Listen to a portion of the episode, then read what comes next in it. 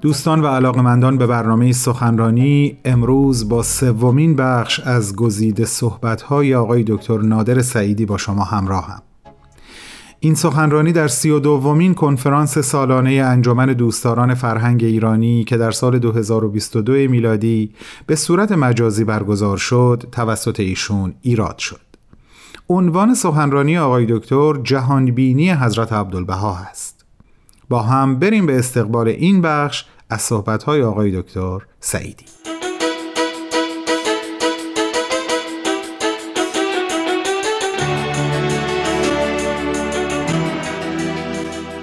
عامل دیگری که در ارتباط با مسئله فلسفه و جهانبینی حاکم بر شرق در آثار حضرت عبدالبها خیلی تکرار میشه و تاکید میشه این نکته است که برای حل مشکلات ایران برای اینکه ایران بتونه حرکت کنه به طرف عدالت اجتماعی به طرف دموکراسی و غیره اصلاحات امکان پذیر باشه قبل از هر چیز لازم هست که ما حرکت کنیم به طرف نقد استبداد مذهبی فرهنگی. یعنی از نظر عبدالبهام برای اینکه ما بتونیم دموکراسی سیاسی داشته باشیم لازمش اینه که آدم ها عادت کنن خوب کنن به اینکه خودشون فکر کنن. خوب کنن به استقلال فکری و در نتیجه از یوغ استبداد مذهبی رها بشن. تا زمانی که مسئله رابطه دین و حکومت حل نشده تا زمانی که دین و حکومت جدا نشده باشند تا این مسائل حل نشه امکان ظهور دموکراسی سیاسی در ایران وجود نداره. و بنابراین از نظر عبدالبها استبداد سیاسی و استبداد فرهنگی مذهبی اینها با هم هستن و ناگسستنی هستن. همینطور دموکراسی سیاسی نمی‌تونه تحقق پیدا کنه بدون اینکه دموکراسی فرهنگی و مذهبی تحقق پیدا نکنه. و البته ایرانیان توجه نکردند به خاطر تعصبات مذهبی به این پیام بسیار بسیار عمده حضرت عبدالبها که در آثار متعددشون رساله سیاسی، رساله مدنی، مقاله شخصی سیاه و دیگر آثارشون تکرار میشه و ایرانیان بالعکس به این نتیجه رسیدن که برای اینکه استبداد سیاسی را از بین ببرن باید استبداد مذهبی فرهنگی را تحکیم کنن بیشتر کنن. فکر کردن که از این طریق می‌تونن استقلال سیاسی و دموکراسی سیاسی به وجود بیارن و خب نتیجه این اندیشه البته بر ایرانیان آشکار هست. به همین علت هست که می‌بینیم در آثار حضرت عبدالبها این جهانبینی حاکم بر شرق کاملا بازسازی میشه و بعدا در مورد مسئله شرق و غرب صحبت خواهم کرد. حالا عین این مسئله رو ما در ارتباط با غرب هم ملاحظه می‌کنیم در ارتباط با غرب هم ما می‌بینیم که همین مسئله اتفاق میفته یعنی حضرت عبدالبها و جهانبینی ایشان در ارتباط با فلسفه و جهانبینی غرب هم داره یک بینش نوینی را ارائه می‌کنه. قبل از هر چیز جهانبینی حضرت عبدالبها نفی داروینیزم اجتماعی است. یعنی تاکید بر داروینیزم اجتماعی و نفی داروینیزم اجتماعی در حقیقت بیش از هر چیز دیگه آثار عبدالبها و جهانبینی ایشان را تشکیل میده. از نظر داروینیزم اجتماعی همطور که ذکر کردم قبلا انسان به هیته جنگل تنزل پیدا می‌کنه و مسئله این است که بنابراین قانون حاکم بر طبیعت تنازع بقا باید در حیطه انسان ها تحقق پیدا کنه. حضرت عبدالبها عکس این مسائل را مطرح می‌کنن تاکید می‌کنن بر جوهر روحانی انسان. و بنابراین تاریخ را یک پدیدار پویا می‌بینند. تاریخ فرایندی است که در طریق این فرایند آدمیان از عرصه جنگل فراتر میرن آزاد میشن و به عرصه روح به جوهر روحانی وجود خودشون نائل میشن. بنابراین از نظر حضرت عبدالبها آزادی تعبیر جدید میشه. آزادی یا حریت معنای نوینی پیدا می‌کنه. حضرت عبدالبها بیان می‌کنن که آزادی به این معنی است که انسانها از اسارت طبیعت از اسارت قانون تنازع بقا نجات پیدا کنند. و موقعی که انسانها بر اساس فرهنگ روح یعنی فرهنگ یگانگی و مهر و الفت یعنی همه انسان ها بازتاب خدا هستند و بنابراین همشون یکی هستند همشون مقدس هستند همشون عزیز هستند. موقعی که انسان ها بر اساس فرهنگ روح فرهنگ روحانی به حقیقت وجود خودشون بازگردن در نتیجه از منطق جنگل از منطق تنازع بقا رهایی یابن اون موقع است که آزادی داره تحقق پیدا می‌کنه.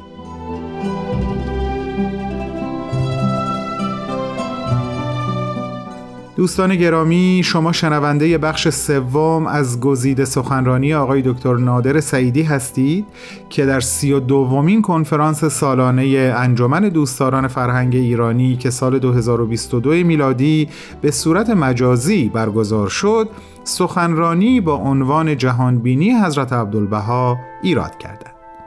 بعد از چند لحظه صحبت‌های آقای دکتر رو دنبال می‌کنیم.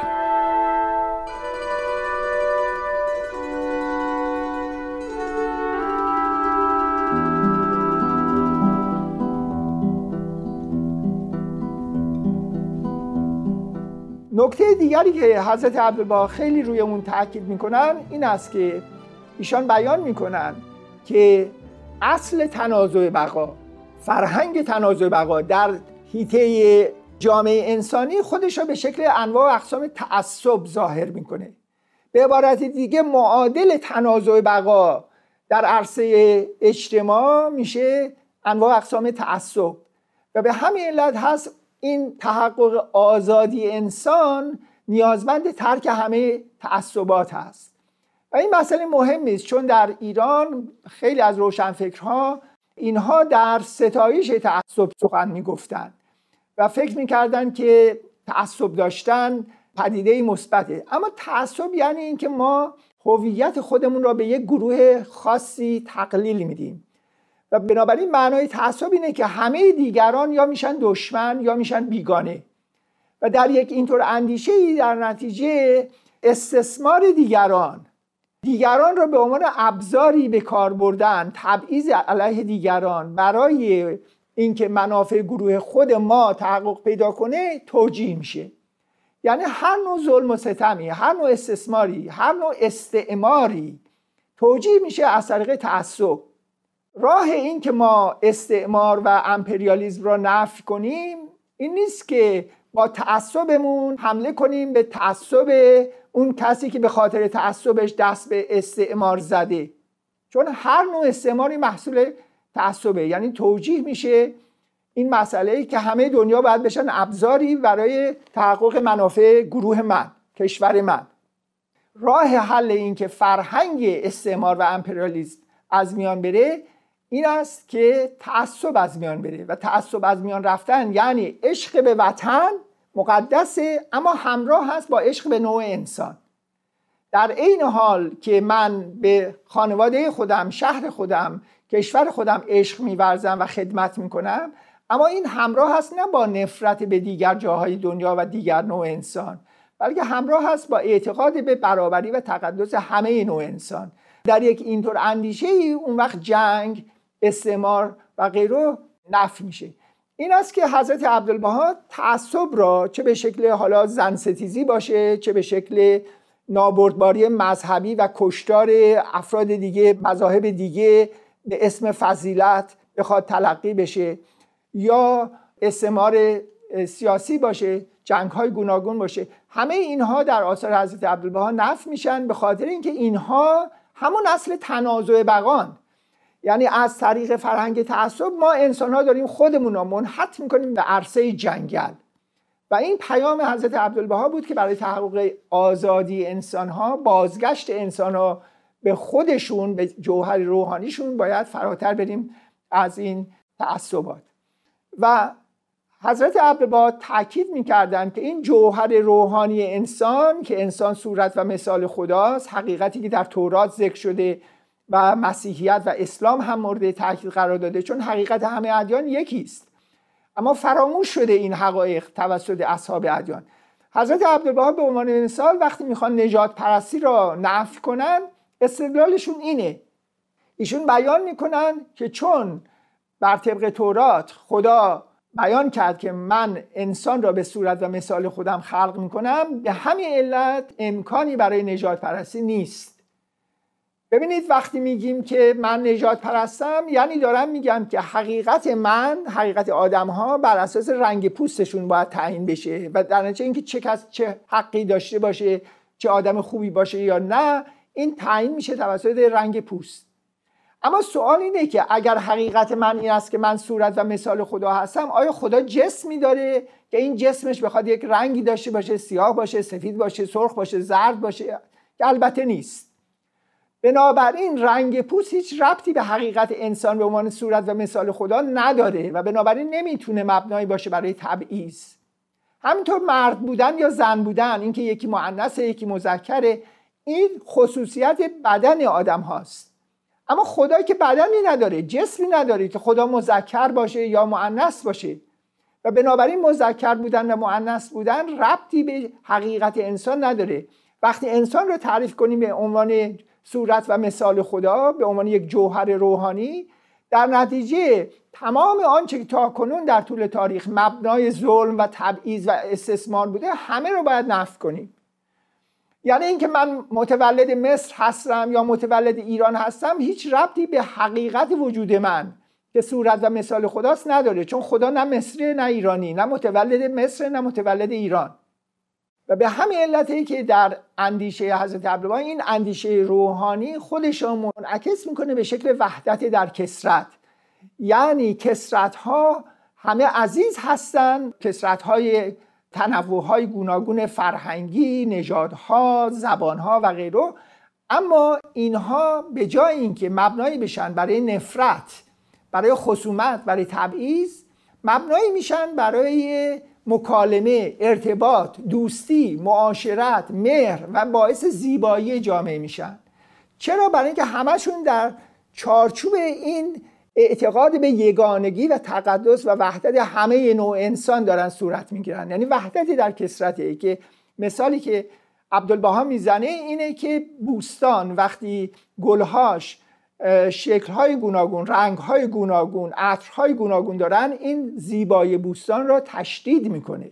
بنابراین تنوع و تکسر باعث زیبایی میشه باعث الفت و یگانگی میشه. موقعی که این همراه هست با این اعتقاد که ما وحدت راستین همه را ببینیم. یعنی از منطق جنگل فراتر بریم و به فضای باز جوهر روحانی به اون طرف حرکت کنیم. بنابراین در ارتباط با اندیشای غربی حضرت عبدالله بیش از هر چیز همونطور که گفتم داروینیزم اجتماعی را مورد انتقاد قرار میدن و بنابراین به عکس داروینیزم اجتماعی که همه نوع ظلم و ستم مورد توجیه قرار می‌گیره و تاکید میشه اندیشه حضرت عبدالبها بر وحدت عالم انسانی تاکید می‌کنه بر صلح عمومی تاکید می‌کنه بر برابری حقوق زن و مرد تاکید می‌کنه بر عدالت اجتماعی تاکید می‌کنه. بر لزوم تحری حقیقت برای همه و نفی همه تعصبات و دیگر تعالیم حضرت عبدالبها که همه در این جهت هست که جامعه ساخته بشه که این جامعه بر اساس مهر و یگانگی و دوستی و عدالت بنا بشه. در ارتباط با نیچه هم تقریبا همین مسئله به شکل دیگری مطرح است. یعنی اینکه نیچه چون معتقد شد که خدایی در کار نیست به این نتیجه رسید که هیچ ارزشی امکان پذیر نیست. و بنابراین خوبی و بدی را اصلا نف کرد و در عمل هم انسانها را موجودی دید که نابرابرند و بنابراین اگه قدرت اجازه میده همه چیز مجاز هست. از نظر حضرت عبدالبها نیچه از یک نظر درست این مطلب را می‌فهمید. یعنی اینکه نفی خدا نفی دیانه نفی ارزش های روحانی باعث میشه که جامعه انسانی هم نتونه واقعا به ارزش ها متکی بشه. منتها به عکس نیچه تمامی جهانبینی حضرت عبدالبها بر این هست که حقیقت همه چیز روحانی است و انسان موجودی روحانی است و به همین علت هست که تاکید میشه بر اینکه حالا وقت اون رسیدی که ما از عرصه جنگل فراتر بریم و یک فرهنگ نوینی را که فرهنگ مهر و یگانگی است در عالم برقرار کنیم.